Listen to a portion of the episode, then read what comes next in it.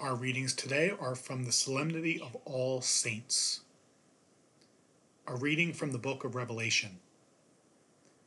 I, John, saw another angel come up from the east, holding the seal of the living God.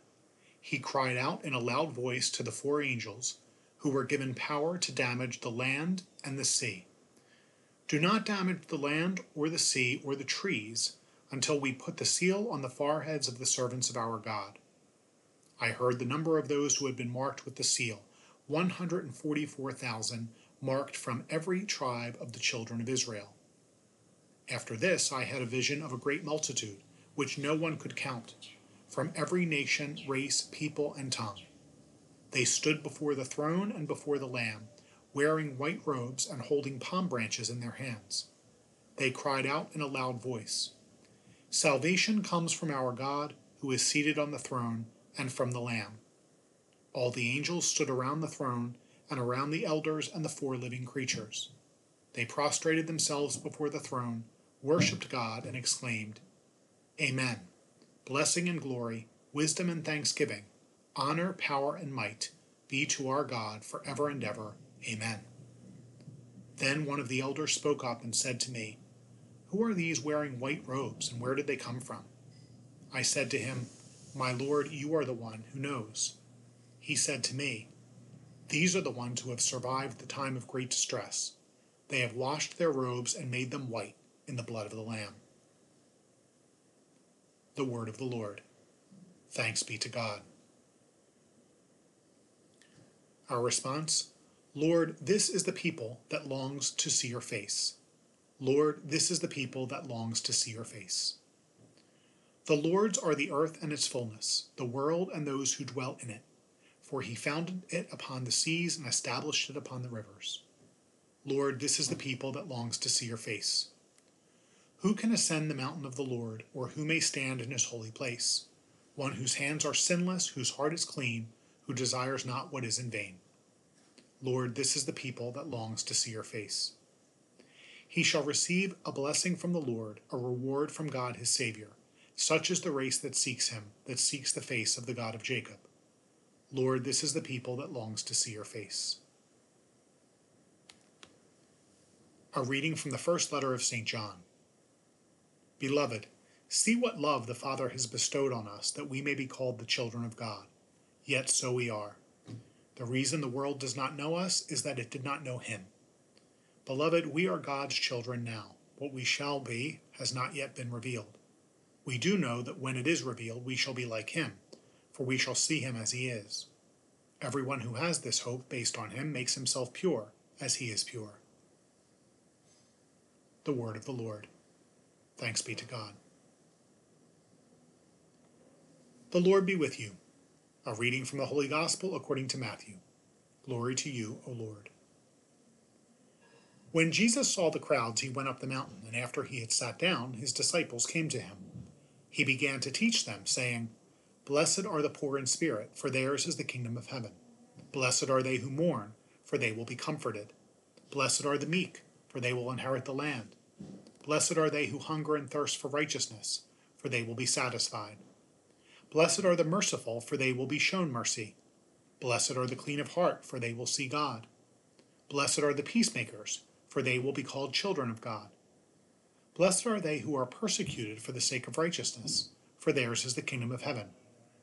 Blessed are you when they insult you and persecute you, and utter every kind of evil against you falsely because of me. Rejoice and be glad, for your reward will be great in heaven. The Gospel of the Lord. Praise to you, Lord Jesus Christ.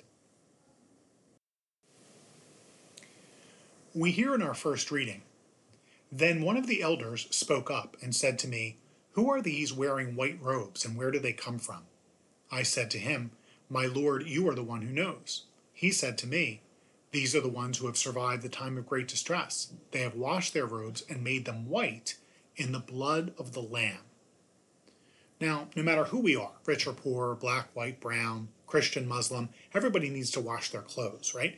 Most often we do it, you know, sort of as a as a regular habit. You've worn a particular shirt for a while, so you put it in the wash because it's dirty, right?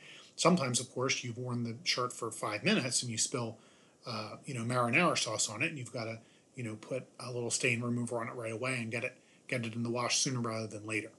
It's it's that image of of a, of a wash, right? Of of, of uh, laundry that came to me when I read today's reading from Revelation. A lot of fundamentalist Christians have made a lot of the number 144,000, 144,000 souls who stand before the heavenly throne. And, and if we focus on that, that number as a, as a specific number, we might think, well, just 144,000? What happens to everybody else who's lived throughout all time, right? Do only 144,000 make it? But then the visionary sees, sees more people. He sees a multitude which no one could count from every nation, race, people, and tongue. So that leaves some room for us, right? The distinguishing distinguishing characteristic of, of this large multitude that nobody can count is their is their clean white robes, which would have been made white by the blood of the Lamb. In other words, somehow being clothed in the likeness of their Redeemer. Now, normally, if, if you know I've got a stain, I use Shout or some other stain remover, but the blood of the lamb that's that's a new that's a new concept but you know what do i know? Anyway t- today we contemplate uh, all saints. It's all saints day. And so we're so we're honoring not a particular saint but that great multitude that eternally sits before the heavenly throne worships god and intercedes for us. We want to be a part of, of their of their group one day right many many of the saints who we singularly honor those who have their own feast days right they they seem so different from us. It's like if if if if we're the people in plain clothes they would be the ones in fancy clothes right? We're we're more regular old christians. They're they're more the the high end sort of famous guys right? Guys and gals. Um, and maybe they're the ones that are the 144000 but that's never going to be me right? I want to be i just hope to make it among the the countless multitude that, that, that just keeps up with their with their laundry from week to week. This past August 30th, Pope Francis declared as venerable three people whose lives um, have been judged by the church to have lived with heroic virtue. So, venerable, being declared venerable, is sort of a uh, stage on the way to maybe one day becoming a saint. So, you start out as being recognized as, as a servant of God, and then once your life is examined, you become venerable. And then then we start looking for miracles after that, and you become blessed and maybe one day a canonized saint. So these three have just made it to that stage of venerable. They're not among the canonized saints or even, even among the blessed. They don't have their own feast days, at least not yet, and they may never have one uh, unless a miracle or two is attributed to them. But they're very likely, the church is saying they're very likely in heaven because of the lives that they led, and, they're, and so they're worthy of imitation and veneration. So let me tell you a little bit about each of the three. One's, one is Maria Cristina Cella Mocellin, who was uh, born on, in 1969 near Milan. So very modern, right? She's, she, she was born after me. It, when she was in her late teens, she was diagnosed with a sarcoma, a cancerous growth on her leg. Two years after that, when she was about 20 years old, she married her high school sweetheart. With that cancer in remission and, and hopefully cured, she gave birth to two children. And while when she was pregnant with her third child, unfortunately the cancer reappeared. So she made the decision to refuse any treatment that would put her her uh, growing son Ricardo in danger while he was still in her womb. After he was born, she uh, we have a letter that she wrote to her infant son, um, and here's a quote from that letter: "With with all my strength, she said, I resisted giving you up. Ricardo, you are a gift for us. It was that evening in the car on the way back from the hospital that you moved for the first time. It seemed as though you were saying, Thank you, Mama, for loving me. And how could we not love you? You're precious. And when I look at you and see you so beautiful, lively, friendly, I think that there's no suffering in the world that is not worth bearing for a child.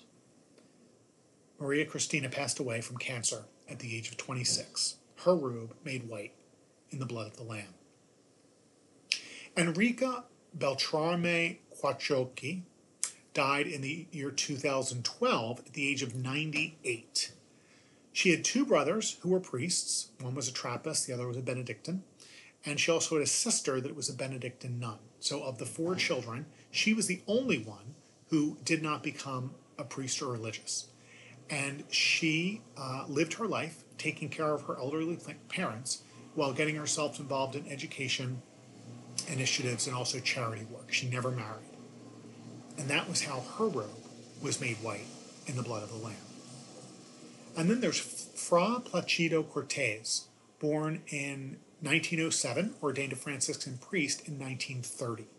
During the Second World War, he assisted Croatian and so Slovenian prisoners who were uh, um, in Italian concentration camps, especially uh, some ones near Padua.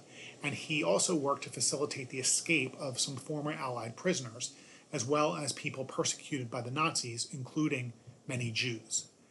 Um, Fra Placido was captured and executed by the Germans in October 1944. His robe made clean in the blood of the Lamb.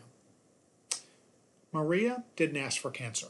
Enrica didn't ask to be the only child left to care for her parents. Placido didn't start World War II, nor did he have a role in the decision to inter prisoners by the Axis powers. They didn't choose the stains of their lives, but they allowed themselves to be purified by them. Each one of us, in one way or another, has that same opportunity. Happy Feast Day.